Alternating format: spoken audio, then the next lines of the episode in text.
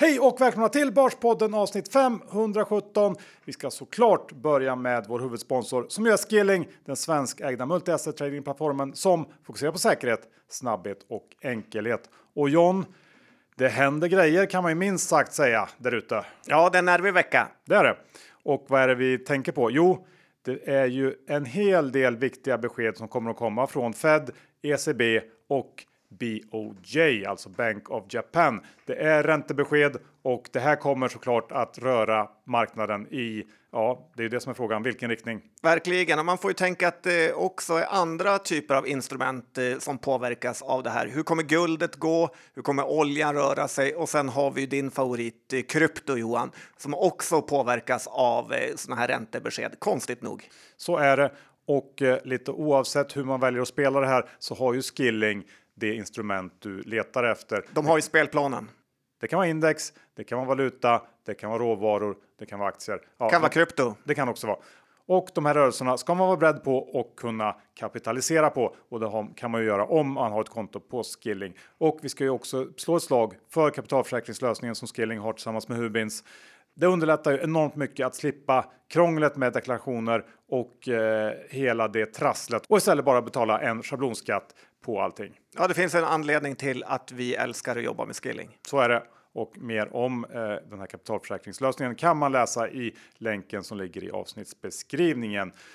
Men kom ihåg att 76 av retailkunder förlorar pengar om man har CFDs bögskrivning för att fullständig ansvarsfriskrivning. Och John, om man inte har ett konto redan, vad gör man då? Då tar man och går in på deras hemsida eller laddar ner appen och så använder man bara sitt bank-id. Så är man igång. Så är det. Vi säger stort tack till Skilling! Sådär John, äntligen dags för Johan och John igen efter två veckors uppehåll och idag ska vi snacka rapporter. Ja, det ska bli extremt kul. Vi gör ett litet uppehåll i sommarpoddserien för att eh, ja, vi fick eh, liksom uppmärksamhetsunderskott. Eh, Exakt, så att idag blir det ju massor av rapporter helt enkelt. Det blir det och spaningar från världen. Yes, vi kör! Johan, Dr. Bass, Isaksson, index är 2258 och du befinner dig i Marbella och jag kröp in i Börspodden-studion här som lite så här skadat barn som inte vet vart jag ska ta vägen eh, när eh, du inte är här. Så gick jag tillbaka till tryggheten. Hur är det i Marbella? Är det inte så kallt? Nej, det är inte jättekallt. Nej, men det är bra. Det är som vanligt ungefär. Är det som och, vanligt eller är det ännu varmare? Nej, det är inte, det är inte varmare tycker jag inte. Det är som vanligt. Lite lugn. Jag tänkte att jag skulle börja med att spela den här Hello Africa. Eh, kommer du ihåg den? Dr. Alban-låten. Ja, det kommer jag ihåg. Ja. ja. ja nej, men, och att du ja. då skulle svara Hello Motherland. eh, ja, ja. Men det gjorde du inte. Det ja, vi släpper det. Jag glömde bort det faktiskt. Men hur har det gått? Hur, du, du då som ändå inte har semester och valt att jobba nu istället. Hur har det gått för dig? Nej, men det har varit kul. Det, det, är ju lite av liksom min bästa vecka på året här. Att jag har skickat familjen till Astrid Lindgrens värld i Småland och sen har jag liksom möjlighet att trada rapportperioden här och dricka öl på kvällarna. Så att eh, ja, det är väl en sån här drömvecka. Life is good, som de säger. ja, så är det. Ja, jag såg det. Hur var det med den här skördetröskan då? Var den rätt inställd? Ja, men det har varit ganska hyfsat. Eh, eh, jag är ju inte som du Sveriges bästa rapporttrader, men det har varit. Eh, jag har inte gjort bort mig än och det har ändå varit stora rörelser. Så att det har varit, ja, men det har varit väldigt kul och det, det är ju det man liksom får säga till många som håller på med börsen att det är, det är ju liksom, man älskar ju att trada aktierna när det rör sig. Så är det. Och då ska vi faktiskt ge oss in på rapportperioden som ju nu är igång på allvar. Och eh, om det är någonting som i alla fall jag kan konstatera så här långt så är det ju att börsen eh, med några få undantag kanske inte varit förlåtande. Det är no mercy som gäller när eh, halvsvaga rapporter kommer in. Och det finns ju någon typ av rättvisa här skulle jag säga, för det handlar ju i grund och botten om att ingen kommer undan en för hög värdering. Och nu slaktas bolag efter bolag som varit för högt värderade. Och det är ju allt från Note till Vitrolife. Och ja, det, det, tycker jag man kan liksom, eh, säga så här långt. Och det finns helt enkelt färre och färre bolag kvar att gömma sig i. Håller du med om det? Ja, det var, ja men det var nästan som att man gav upp upp lite grann hur börsen värderade bolag. Men nu är det som att rättvisan, eh, lagens långa arm gäller på börsen även där. Så det, eh, det, tycker man om. Ja, så det är ändå skönt att se. Även om det eh, kan vara lite svårt att förstå varför börsen väljer att kapa en del bolag just nu. Men så är det bara, det får man acceptera. Eh, jag, nu när vi spelar in här John, så vet ju du, men inte lyssnarna kanske, att jag har kommit tillbaks precis från min semester i semestern här nere i Spanien. Ja, för du har fyllt år. Grattis på 50-årsdagen. jag sa till min fru att jag fyllde, du vet vad jag fyllde?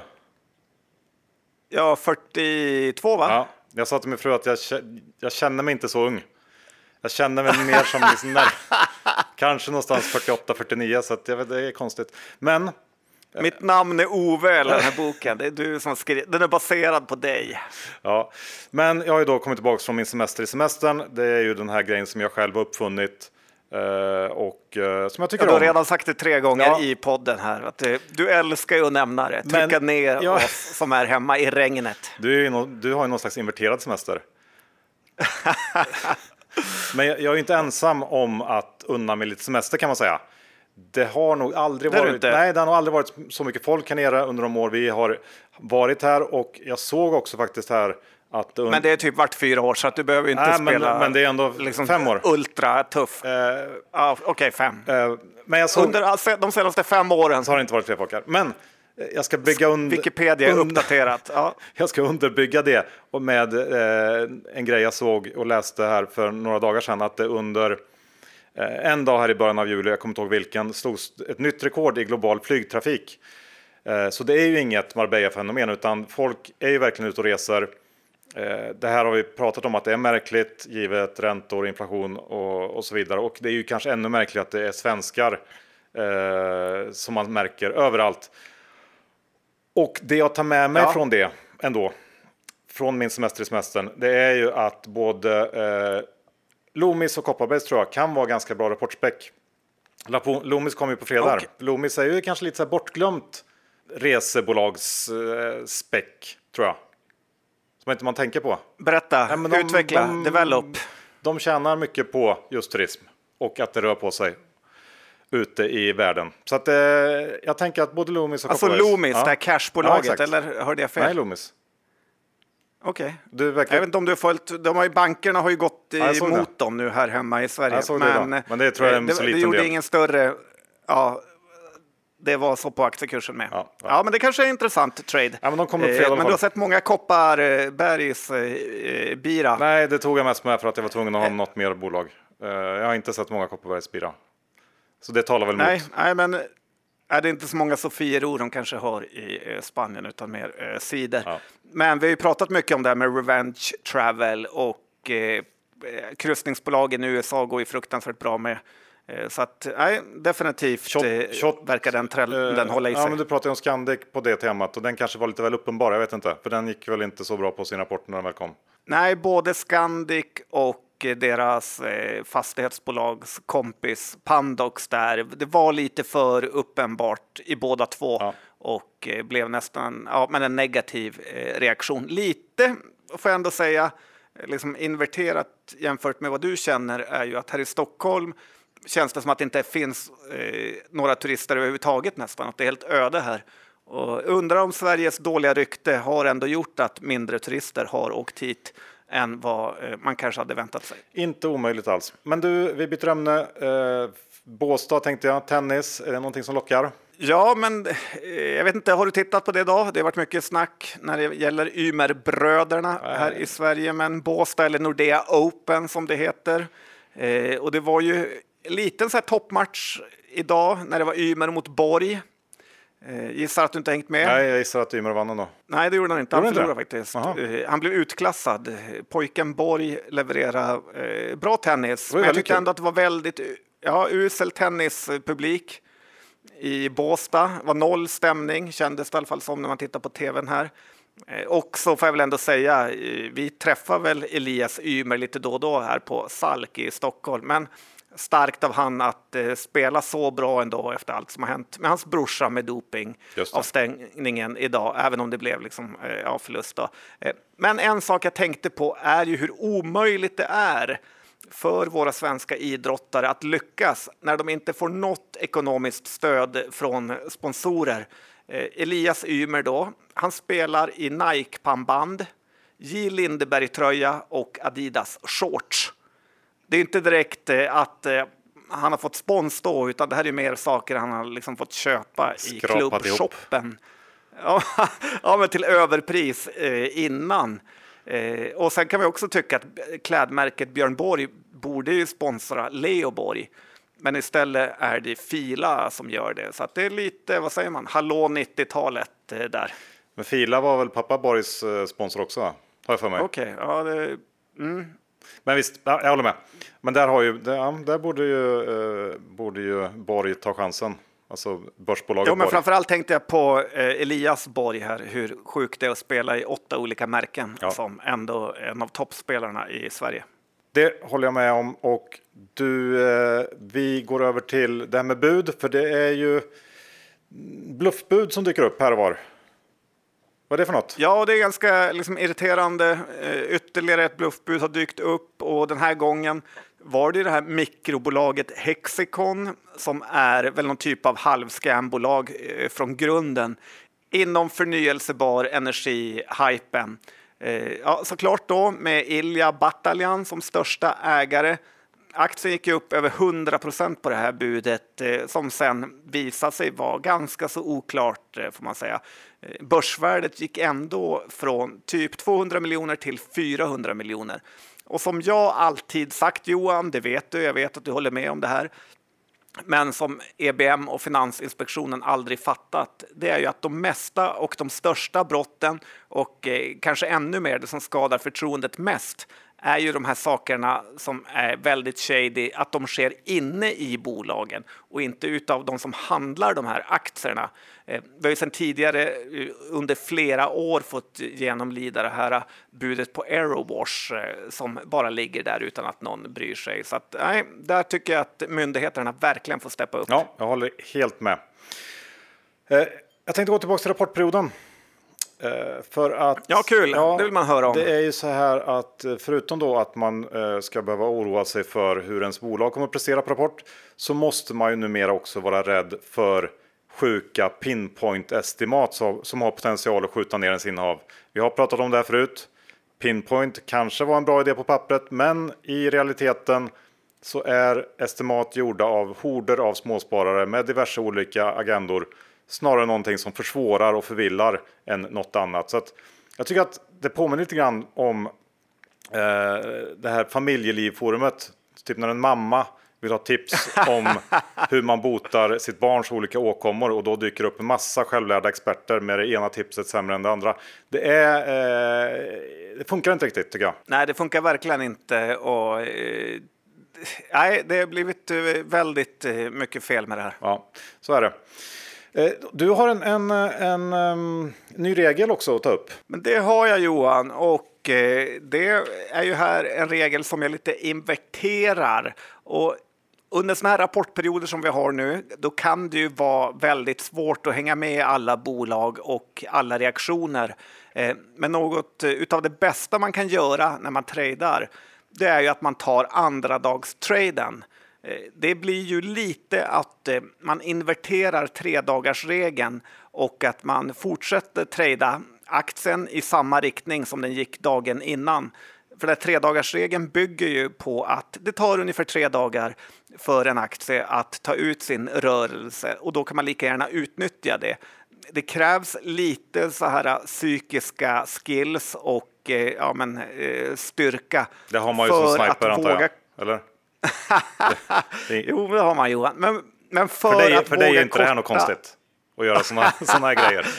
Det var, det var, det, här, det var här jag gjorde mig ett namn. Nej, men det krävs lite styrka att uh, våga korta ja, eller då långa ett bolag som kanske var ner 15 eller upp 15 procent dagen innan och sen ändå våga gå i samma riktning. Uh, men lite tänker jag så här att du får ju tänka att så extremt många gånger man fastnat på andra sidan och försökt fånga fallande knivar. eller att man har sålt bort sig eh, för tidigt. Så att eh, the trend is your friend Johan. Eh, det här uttrycket var inte något jag bara hittade på utav en slump. Utan... Nej, men det där stämmer ju och det finns väl massor, massor av eh, forskningsrapporter på det där, vad, vad det man kallar det i USA, post earnings drift eller vad det heter. Att det fortsätter ja. i samma riktning. Så att, eh, bra poäng, lätt att glömma bort, men det är bra påminna om nu i de här dagarna. Och John, jag tänkte avsluta här första delen med att när man skriker som högst så brukar det vända. Jag tänker på den svenska kronan. Ja, skrik. Nej, men det har ju varit, eller det har ju skrikits en hel del kring den. Debatten kring att gå med i euron har nog aldrig varit så intensiv och positivt inställd får man säga som den varit under de senaste månaderna och kanske så sammanföll det också med botten för vår svenska krona. Eh, jag vet inte, och ingen vet ju egentligen hur och varför valutor rör sig som de gör, men det vi vet är ju att när pendeln rört sig tillräckligt långt åt ett håll så vänder det och eh, i sak så kanske kronan spelat ut sin roll. Den behövs egentligen inte längre, men man kanske ändå ska lugna sig lite med det här att ansluta till euron så fort som möjligt. För det är ju faktiskt inte så att resten av Europa heller är i någon fantastisk fin form och att vi bara måste gå med nu. Så att, eh, man kanske kan vänta ut lite nu. Ja, men jag håller helt med. Efter att ha eh, rest igenom halva Europa så eh, Sverige ligger inte mycket efter de andra länderna och eh, vår krona är ju mer undervärderad än övervärderad. Vi är denna vecka sponsrade av Kliens kapitalförvaltning och John, vad säger du om jag säger Kliens småbolagsfond? Ja, men då tänker jag på Carl Sundblad och eh, hans otroliga kompetens. Ja, och att överträffa index kanske? Ja, det säger sig självt. Det är lite det det står på Wikipedia när man läser om Carl Sundblad. Ja, men hur gör han då egentligen för att överträffa index? Vi vet ju att han har delat upp det här i tre delar.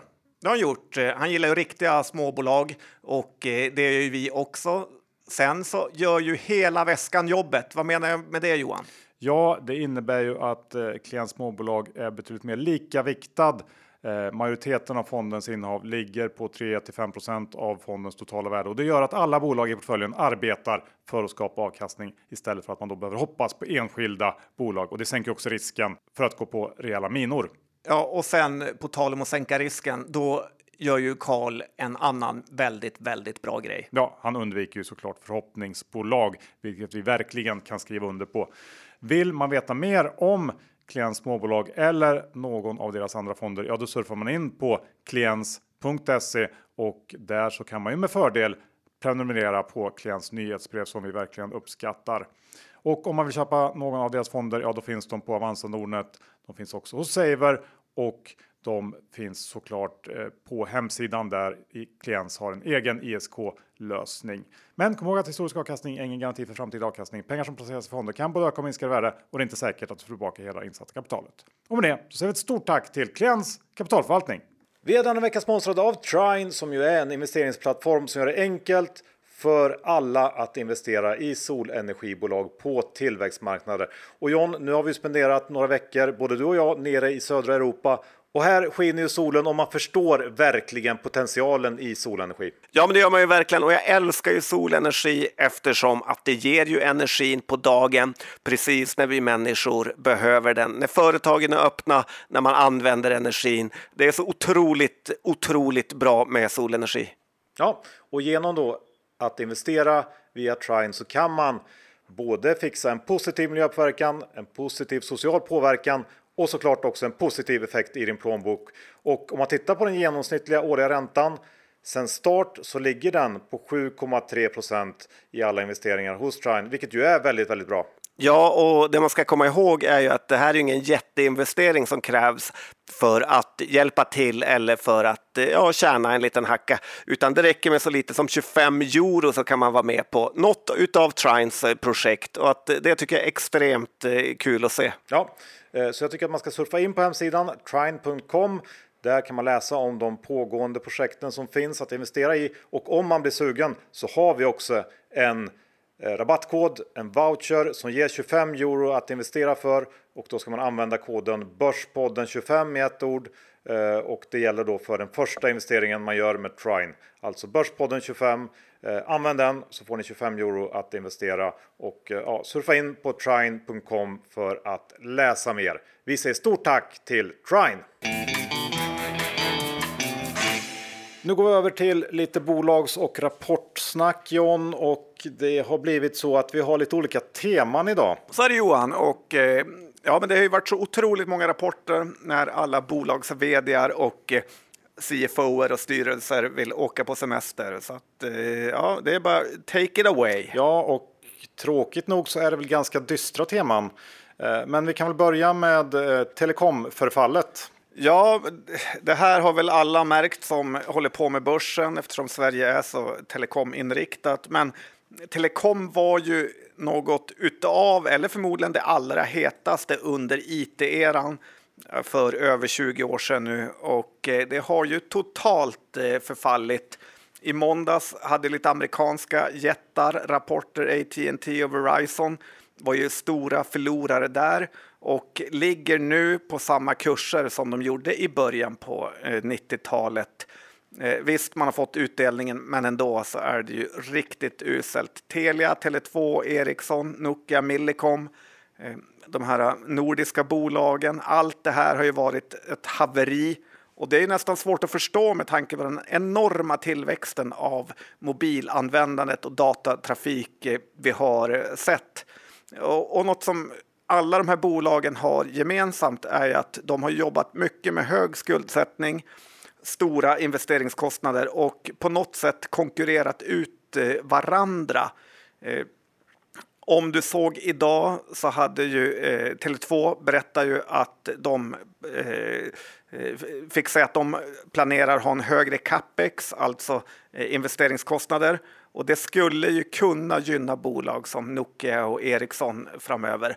Men generellt så har det varit en otroligt dålig sektor att vara investerad i. Ja, men jag håller med. Eh, och jag såg eh, där Tele2 snacket om det och det är väl Eh, marknaden blev väl ganska rädd för utdelning där antar jag för att om investeringarna går upp så finns det ju mindre kvar att dela ut till aktieägarna. Eh, och jag kikar lite på Ericsson efter eh, den rapporten. Aktien föll ju, ja, vad var det, 10-11 kanske på sin rapport. Eh, den är nere på 50-lappen nu och det är ju väldigt, väldigt lågt, flerårs lägsta. Och eh, Q2 i sig var väl inte direkt sämre än väntat, men ännu en gång då så guidar man ner kommande kvartal och eh, marknaden har ju tröttnat rejält på det här bolaget och det blev inte bättre av att Nokia också passade på att vinstvarna samma morgon. Och här kan man väl ändå fråga sig om vi närmar oss någon slags liksom, bottenintjäning. Eh, för om det är så så borde det ju finnas eh, potential härifrån. Men jag har ju det här med de olika nätutrullningarna i bakhuvudet. Du vet de här 5G och 6G och sådär. Ja. ja. Uh, om man, det känns, börjar man, ska man oroa sig för att det är slut på 5G-utrullningar nu? Jag vet inte. Uh, I så fall... Ja, men då kommer väl 6G-utrullningarna snart. Ja, men vad jag har hört om det så är ju att det ska börja rullas ut först 2030 och det är ju några år kvar dit. Så kan det vara så att vi liksom går in i en riktig liksom lågkonjaperiod för de här Ericsson, Nokia och de andra som levererar eh, nätutrustning. Jag vet inte. I så fall så är det väl kanske bättre att bara skita i den här aktien. Ja, det är ju definitivt bättre att bara skita i de här aktierna. För att har de inte levererat på 20 år är det ju ganska liten chans att man hittar eh, botten. Men lite också till Börje Ekholms försvar här att eh, eftersom tidningarna och massmedia är på honom mycket. Men det är inte jättelätt bransch att vara i. Det är ju förmodligen den tuffaste eh, av alla branscher. Så att ja, det spelar ingen roll hur mycket rätt han gör, utan alla, alla bolag inom den här sektorn går dåligt. Jag vet inte om du såg Enea hade ju rapport idag och gick ju upp en hel del, men den har ju också tappat från 200 plus till 40 kronor också inom telekom. Så att, eh, nej, det är en ofattbar tuff eh, bransch att vara i. Ja, det är, det är kanske bäst, bäst att bara undvika tills vidare. Eh, jag har ett annat tema. Vill du höra? Ja, ja det vill jag. Ja, och det är ju då sådana här aktiedarlings som fått stryk här under rapportperioden. Vi har varit inne på det lite grann och eh, jag tycker att eh, gemensamt för de flesta av de här bolagen som jag kommer att ta upp här är ju att det i många fall kanske inte varit några katastrofala rapporter, men av en eller annan anledning så har de ändå resulterat i ganska stora kursras. Eh, och det är ju lurigt med börsen det här att det under långa perioder inte spelar så stor roll tills det plötsligt gör det. Och ett sådant bolag är ju Vitrolife. Den såg du braka ner. 20... Såsbolaget, ja. Såsbolaget, ja. Ner nästan 20 procent på sin... Även fast det är grillsäsong. Ja. Jag tror inte det är sådana såser. Okej, okay, jag hoppas inte det Nej. faktiskt. Nej, men, men det här var ju en rapport som egentligen bara var snäppet under förväntningarna. Men Vitrolife växer ju i princip noll och har en jättehög värdering trots att den har gått ner mycket. Och eh, det går liksom inte att få ihop riktigt. Och jag tycker att någonting som man pratat alldeles för lite om eh, när det gäller Vitrolife är ju det här eh, Agenomix-förvärvet de gjorde i slutet av 2021 tror jag det var. Och eh, det här är ju ett bolag som de köpte av EQT till vad jag tror var ett gravt överpris. De betalade nästan 13 miljarder för det här bolaget och allting tyder ju på att det var ett riktigt uselt köp. Eh, skulle inte förvåna mig om den nya vdn här kommer ta en rejäl nedskrivning eh, vad det lider och jag har ju väldigt svårt att se några liksom, ljuspunkter för Vitrolife-ägarna här i närtid, utan jag tror att det här kan fortsätta bli, vara tufft faktiskt. Ja, men det är väl positivt för EQT-aktieägarna att de blåser alltid köparna. Så är det. det är deras grej. Ja, det är de duktiga på. Eh, Verkligen. Sen har vi en till liten närliggande, AdLife. Också en sån här high flyer som tagits ner på jorden i omgångar får man säga, sen pandemin. Och enorm coronavinnare. Ja, precis. Och det, det liksom eh, satte börsen alldeles för högt värde på de intäkterna som var väldigt, väldigt flyktiga visade det sig. Eh, I samband med Q2 så tog den här aktien ett nytt stort steg neråt, tappade drygt 20 procenten också. Eh, Adlife har ju halverats ungefär på ett år, men det är ändå P25 på rullande 12 månader och framför allt så eh, har Adlife presterat ett väldigt svagt kassaflöde här sista kvartalen Eh, de har också en för hög nettoskuld och det finns kanske en potentiell nyemissionsrisk här. Jag vet inte om marknaden, jag är lite rädd för det, jag skulle gissa det ändå. Eh, och Edlife är ju också en serieförvärvare, tyvärr ett av ganska många exempel på börsen, att förvärv är svårt och väldigt ofta inte alls någonting som är värdeskapande för den som köper. Nej, verkligen inte. För säljaren vill ju ha så mycket som möjligt också. Utan, men det har ju funkat otroligt bra i håsperioderna. Eh, och det är lite skönt att det straffas nu under eh, bäsen. Ja, det håller jag med om. Eh, nästa sån här darling är ju HMS. Den eh, kom också ner rejält på sin rapport. Och här var det i och för sig inte ja. bara lite svagt, för här missar ju HMS eh, resultatförväntningarna rejält. Jag tror det var över 20 procent eh, som har missat ebit med. Eh, och det här bolaget har vi ju faktiskt pratat en del om sista kvartalen och varnat för att det har varit ganska tydligt eh, i de senaste rapporterna att HMS haft en, en onormalt stor orderbok som de har levererat ut på.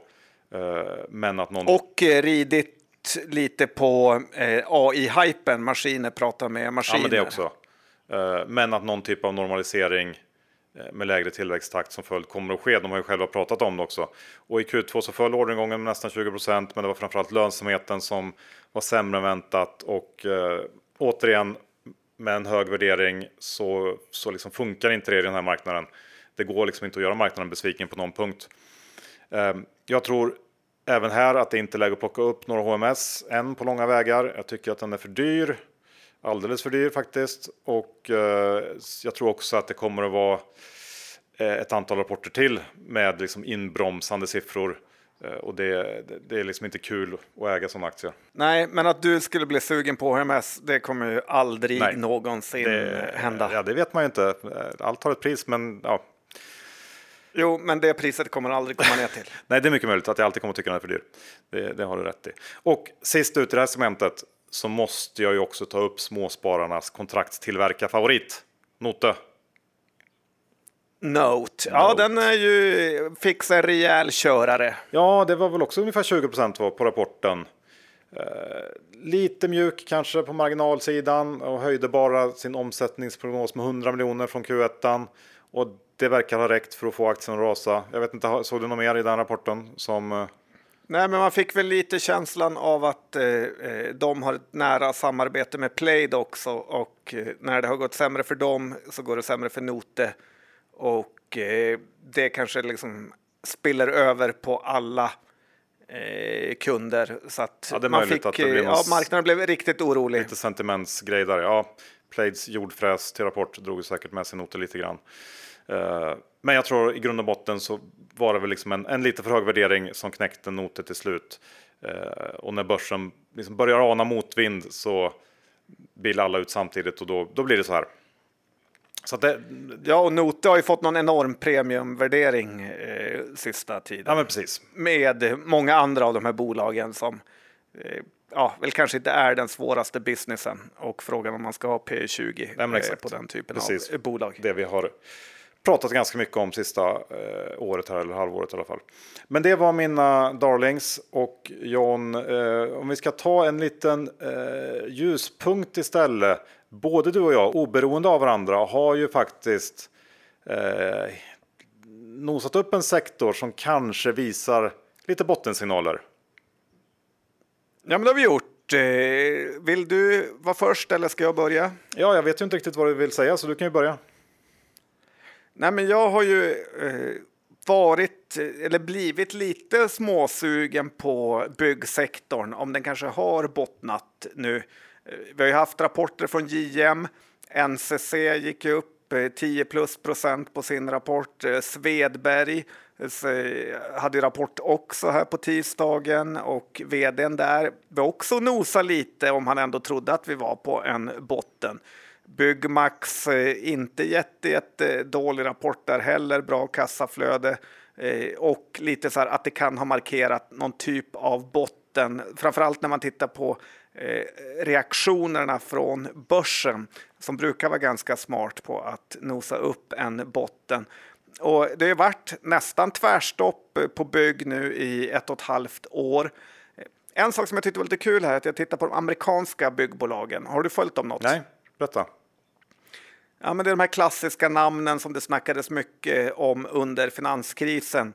Typ KB Home, Pulte, eh, Toll Brothers och alla de här bolagen är ju sinnessjukt nog på fem års högsta. Och i USA har ju räntorna gått upp ännu mer än eh, här i Sverige. Så att jag tror inte det skulle vara jättekonstigt om vi fick eh, en liten studs som heter duga i den här eh, sektorn. Ja, men jag håller med dig och, eh, jag tycker det du sa där om hur börsen tar emot många av de här rapporterna. Det säger ju kanske mer än rapporterna i sig, för där är det ändå ganska svårt att se någon slags vändning eller veta om botten riktigt är satt. För, för det, går ju, det går ju dåligt för de här bolagen, men det har gjort det ganska länge. Jag tittade på Byggmax precis som dig konstatera att det var väl en ganska svag Q2 men ändå i linje med vad som förväntades på något sätt och precis som du sa kassaflödet var starkt. Eh, skuldsättningen eh, ser mycket bättre ut nu. Det lugnar säkert marknaden.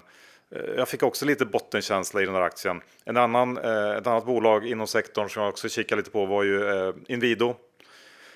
Som, Fönsterbolaget. Ja men precis, som ju också kom med en helt okej okay Q2. De slog väl faktiskt estimaten på de flesta punkter tyckte det såg ut som. Och Dessutom så slog de till med ett eh, stort förvärv kvällen innan rapporten, största någonsin tror jag det var. Och det är ju sånt här man vill. Eh, ja, det var över miljarden va, i Skottland. Ja, och det är ju så här man vill att bolag ska förvärva.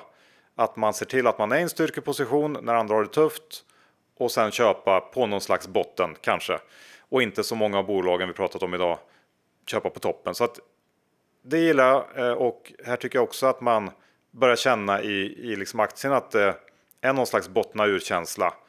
Eh, även om det nog kan bli eh, ett antal tuffa kvartal till. Men börsen brukar ju som sagt se eh, runt hörnet på något sätt. Ja, Inwido gick väl upp 10 plus procent på sin rapport. Ja. Här, så att, nej, modigt av ledningen att våga förvärva här. Så att, det kan nog bli en bra investering på sikt. Hur är det då med nästa tema? Konsultkollapsen. Ja, men den har ju inte varit eh, gosig och det är möjligt att vi har sett botten idag faktiskt. Eh, eh börsen vaknar ju upp i någon typ av ny panik här senaste tiden över att 2023 kommer vara lite av ett förlorat år för konsulterna, vilket vi pratat om länge här i podden. Just för att det är mindre arbetsdagar i alla kvartal framför oss ända fram till Q1 2024. Eh, man har högre lönekostnader i och med inflationen och eh, på marginalen lite färre uppdrag eftersom alla bolag sparar lite, vilket ger mindre av de här färre galna eh, projekten som det tidigare var möjligt att få loss pengar för. Det positiva för oss investerare är ju att många aktier har ju tappat 30, 40, 50 procent från sina toppnoteringar och att det garanterat kommer komma köplägen i den här sektorn eh, framöver. Och eh, kanske ett av de bästa köplägena var ju här i morse när eh, rapporterna släpptes för bolag som Prevas och Afry, alltså gamla ÅF här. Eh, teknikkonsult eh, då. Att, eh, för IT-konsulterna är ju ofta ganska välskötta bolag och när kalendereffekten sen vänder, vilket den alltid gör, så kommer ju allt istället att bli positivt. Och sen är det ju lite grann som med IT, som med sjukvård, att eh, om man inte uppdaterar eller förbättrar sina IT-system så uppstår ju någon typ av teknikskuld som vissa bolag pratar om och eh, det gör ju att man förr eller senare måste köpa in IT-tjänster. Eh, så att eh, det är mest en fråga om timing när man ska våga köpa på sig den här typen av bolag. Och eh, Sweco visade idag, eller Sweco visade ju att det inte är kört för hela sektorn utan att IT-konsultbolag eller teknikkonsultbolag faktiskt kan gå upp Mm. Nej, men jag håller med. Också en intressant spaning, även om jag inte riktigt är en konsultkille. Nej, det är du inte. Nej, det är inte min grej. Nej. Nej. För vad brukar du säga Johan? vad, vill att, vad vill du att jag ska säga det här med att de går ut genom dörren när de släcker ljus? Eller vad, eller vad är det ja, man brukar säga? Ja. Ja. Det är lite töntigt kanske, men så är det ju eh, till viss mån. Men det, som den här typen av placering som vi pratar om nu, att försöka köpa dem när de är ganska billiga och uh, verksamheten dessutom har lite, lite motvind. Det kan ju vara en bra affär. Ja, jag tror det. Mm. Eh, det var ju en bra affär idag eftersom aktierna eh, gick upp nästan 10 procent eh, från botten. Mm. Så att, eh, nej, ja, men bra intressanta spaning. lägen. Ja, bra spaning. Eh, sen vill du berätta en liten historia John för alla lyssnare och det är ju om en turnaround som faktiskt lyckades. Det är inte varje dag. Ja, den lyckades den lyckades för alla andra förutom för lilla John Skogman, trots allt hårt eh, jobb han la ner. Eh, Beijer Electronics, eller vet du vad de heter nu för tiden? Ja, just det. De har, nej, det, kom, kommer jag inte ihåg. Ependion. Oj, vad dåligt namn. nej, först satt jag och kollade Ependion, Ependion, men jag tycker inte att det är så dåligt, för Beijer Electronics var ju jättedåligt eftersom det redan finns eh, flera bolag som heter Beijer på börsen. Fast då visste man i alla fall vad det var för något. ja, så kanske det är. Men det är ju kanske ett av 20-talets största turnaround-case här. Och eh, man blir lite glad för det visar ju faktiskt att det går att göra ruskigt bra affärer på turnaround-case och att det inte bara är bortkastad tid att eh, följa den typen av bolag. För du vet ju att jag hade det här som case. Jajamän. Så var det och du vet ju också vem som tröttnade exakt den sista dåliga rapporten. Den 26 januari 2018. Det var en liten sniper Då från Umeå. Ja, nej, det, jag mår faktiskt lite dåligt över det här för att jag hade följt bolaget i ja, men flera år, varit med i nyemissionen. Men jag tiltade på rapportdagen och slängde ut 35 000 aktier på 28,50. Jag var tvungen att kolla upp det idag. Rakt ut bara? Ja, på, i panik. Jag skäms över att säga det, men det var eh, panik. Och eh, den här rapporten markerade, alltså 2018 då, eh, markerade ju verkligen botten och aktierna har aldrig tittat tillbaka därifrån. Och den miljonen som jag sålde aktier för hade idag varit över fem. Så att eh, ja, lite ledsen eh, är jag när jag säger det här, men eh, det, så är det ibland på börsen, det får man säga. Ja, och du har ju lärt dig någonting. Ja, tveksamt. Men Ependion sitter ju på det här guldägget Västermo som bara fortsätter och fortsätter leverera och eh, som vi många gånger har sagt innan eh, bolaget nu typ eh, liksom har blivit övervärderat eller kommit upp i den här värderingen, men att Västermo i princip var värt lika mycket som eh, hela bolaget, som då är bara en liten del av det här. Men eh, de har också nu lyckats styra upp sina andra verksamheter eh, och som trader eller aktieköpare känns ju bolaget rätt ointressant här uppe på 140 kronors eh, nivån.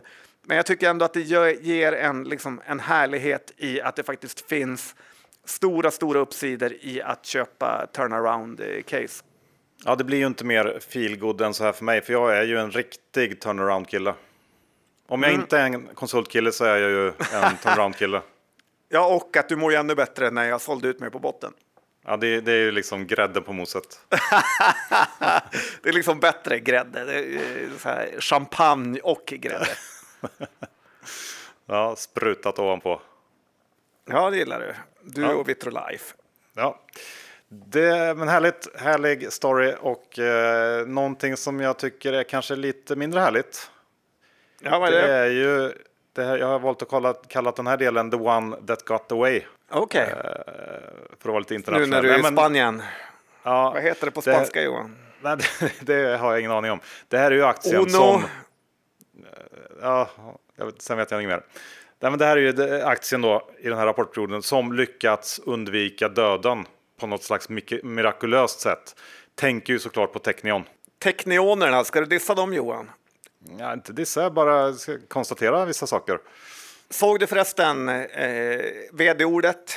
Förmodligen börsens eh, roligaste och bästa vd-ord.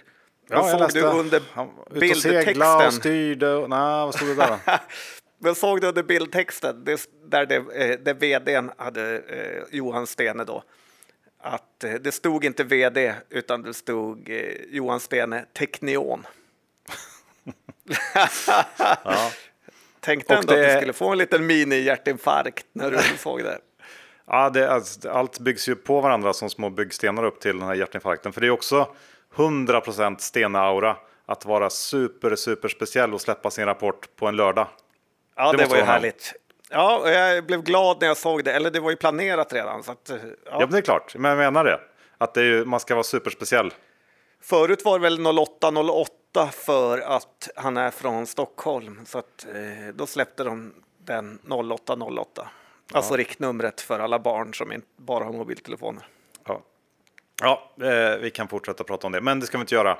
Eh, för jag tycker ändå att givet värderingen som Technion lyckats eh, få på sin aktie, typ 30 gånger vinsten, så var ju rapporten faktiskt direkt dålig ändå. Ingen tillväxt, svagt kassaflöde, men eh, aktien gick upp ändå på de här siffrorna. Ja, först ner, sen upp. Ja, precis. Stängde upp, typ 4% kanske.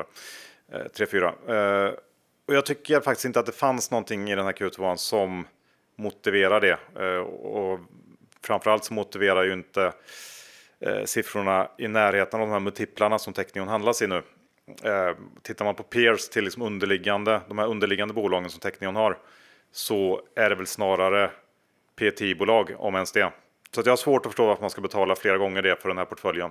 Men det är kanske bara jag. Ja, eh, det är nog inte bara du, för det är ju extremt höga kostnader för att ha aktielån på Technion. Så att det är många eh, miniblankare där ute, som, alltså upp mot 30 procent här. Så att det är många eh, som inte tror på det här bolaget. Men jag såg, jag vet inte om du, du läste att de har köpt det här ölbolaget i England som gör att eh, man kan hälla upp 10 pints, eller 10 öl då, på eh, 10 sekunder. Ja, det låter ju för som ett bra förvärv. Ja, det var ett bra förvärv. Eh, och eh, sen Kanske tycker jag också det här med... eh, och det här med, jag vet, du kommer väl ihåg när Affärsvärlden skrev en säljrek eh, på Technion? Så Ja. har jag för mig att eh, de köpte lös den här analysen så att alla kunde läsa den och eh, gjorde den offentlig. Eh, det är såna här grejer som man ändå gillar, att de svarar, de är, eh, svarar på kritik och eh, övervinner den på eh, något sätt. Men ändå En med någon liten- typ av fasad, John. Eh, och, och lite, lite, jag ska bara säga en liten oro för alla blankare. Det är ju att det känns som att det är väldigt många amerikaner som verkar gilla det här bolaget och gillar Johan Stene och att det skulle kunna spåra ur kanske ännu mer på uppsidan eh, så att man är förberedd på det även om eh, det men så är det ju. Jag är ju inte, jag är inte kort det här bolaget och det, det är nog någon, det är någonting mystiskt med det där. Vad jag har hört så är det ju, har de ju lyckats väldigt bra bland eh, investerarkollektivet i London på något sätt och fått in många utländska eh, ägare. Jag vet inte riktigt hur, men det ju, får man ju applådera. Ja, men jag tror de faktiskt. tänker att Johan Sten är någon typ av övermänniska. Ja, kanske han är också. På något sätt. Ja, kanske. Jag är imponerad av honom. Nu lämnar vi Stena och Teknionerna och går över till Skogmans nya mikrocase. Och eh, det här vill man ju skjuta ner. Bara då du kan må bra Johan. Eh, och eh, det kommer nog Ja, förmodligen vara ganska lätt. Nej, men så här, då och då får man en så känsla av att man har hittat ett bolag eh, som alla andra har gett upp, men som ändå har en lysande framtid. Att det liksom nu är genombrottet eh, nära. Oftast eh, blir det ju fel och eh, istället så har man då orsakat sig liksom fem månaders härva med att försöka bli av med aktierna, typ Hövding, Hybricon, XMR och så vidare. Du vet känslan. Ja, precis. Men den, Verkligen. men den är ändå härlig att eh, få då och då. Eh, Ja. Nu, nu har jag hittat ett eh, case i det här bolaget eh, Tagmaster. Eh, det kanske du känner till sen Remium-tiden. Är det sådana RFID-grejer? Eh, vad är det? Ja, det är det de håller på med. Om, om det är det bolaget jag tänker på. Ja, du får höra.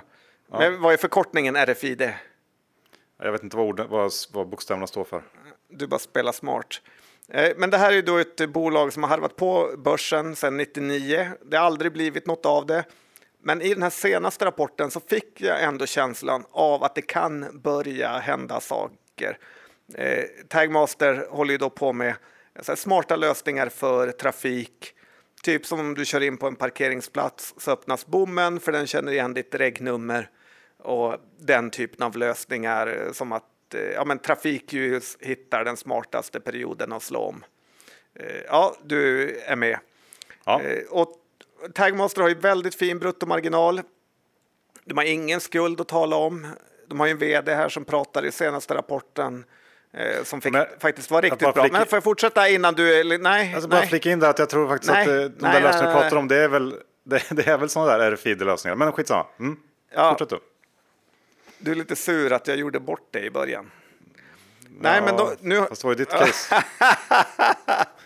Nej, men de har ju så här, eh, ja, det var riktigt bra rapport för Q2 och eh, vdn sa då att man troligtvis kommer gynnas av det här infrastrukturpaketet i USA eh, som de nu har beslutat om. Och eh, egentligen skulle jag vilja köpa väldigt mycket aktier här, men jag har stannat vid ja, inte så mycket pengar eh, kanske en halv miljon eller så, för att jag är extremt trött på mig själv och massa mikrocase eh, som mest blir fel. Eh, samtidigt måste man ju våga ta tradesen för man tror på, för annars kan man lika gärna köpa någon eh, fond. Men jag tycker ändå Tagmaster ser ganska eh, intressant ut. Eh, jag gissar att du inte tittat jättemycket på det. Nej, ehm, jag tog upp rap- rapporten nu när du pratade. Såg ju fin ut, jag håller med. Utan att Ja, veta lite- någonting om, eh, om det är någon slags engångs eh, köttifräs eller annat bakom. Men eh, absolut, eh, ja, varför inte? Det skulle vara kul, kanske, inte vet jag, Sensus eller till och med Beijer Electronics eh, köpare. Eh, Men ett sånt där bolag som några gånger har man gjort en enda gång, jag, eh, kanske ska berätta det, men kom då, eh, Stille hade ju rapport 2000, kan det varit 16, eh, som var helt otrolig och då köpte jag aktier för flera miljoner när den kom. Och eh, eh, så, så på 28-29 kronor. Alltså du vet det här eh, kniv, medicinteknik, knivbolaget. Och eh, det var liksom en riktig breakthrough-rapport som gjorde det här bolaget stort. Men eftersom jag inte trodde på den idén riktigt så sålde jag de här på 31 kanske. Och så gick den upp till 100 plus. Så att eh, då och då kommer det faktiskt såna här grejer. Men som jag sa i början, oftast, oftast så eh, är det mikrobolag som träffar en fin rapport och inte lyckas eh, mer. Men jag har i alla fall köpt lite aktier här och Ja, men kul. hoppas att eh, vi har ett kommande eh, ja, men kul resa här. Det ska jag följa. Slut på avsnitt 517. Vi säger stort tack till vår huvudsponsor som är Skilling, den svenska ägda multi-asset tradingplattformen som fokuserar på säkerhet, snabbhet och enkelhet. Och John, eh, nu i rapportperioden, ja då är det väl bättre än någonsin att ha ett Skilling-konto redo. Ja, men jag tycker verkligen att man ska ha det. Det är ju så kul att trada rapporterna. Eh, sitter man på en strand någonstans är ju Skillings app fantastisk för att ge sig in i rapportperioden. Så är det. Men kom ihåg att 76 av retail kunder förlorar pengar när de har CFDs bögskrivning.com för en fullständig ansvarsfri skrivning. Och John, hur var det med egna innehav då idag? Ja, jag hade ju som sagt eh, eh, Tagmaster. Mm, jag har tagit eh, ett eh, Revenge Travel budspäck i Loomis. Och eh, sen vet jag inte om vi har så mycket mer va? När gick vi in på eh, några andra här? Nej, inte men jag tror har faktiskt... Ja, jag, har bygg. jag har jätte, jättelite Afry och jätte, jättelite... Eh, alltså typ så lite så att det är pinsamt. Ja. Men... Eh, och, ja, så att inget att... Eh, s- ja, lite så. Så är det. Behöver inte skämmas för det. Jo, men jag gör det ändå. Ja. Ja, ja, men så är det i alla fall. Och eh, nästa vecka så kommer den sista sommaren poddaren och efter det så är det du och jag igen. Precis som vanligt, för då är det slut på semestern. Så är det. Härligt, härligt. Bra. Tack för att du lyssnade. Vi hörs om en vecka igen. Hej då! Det gör vi.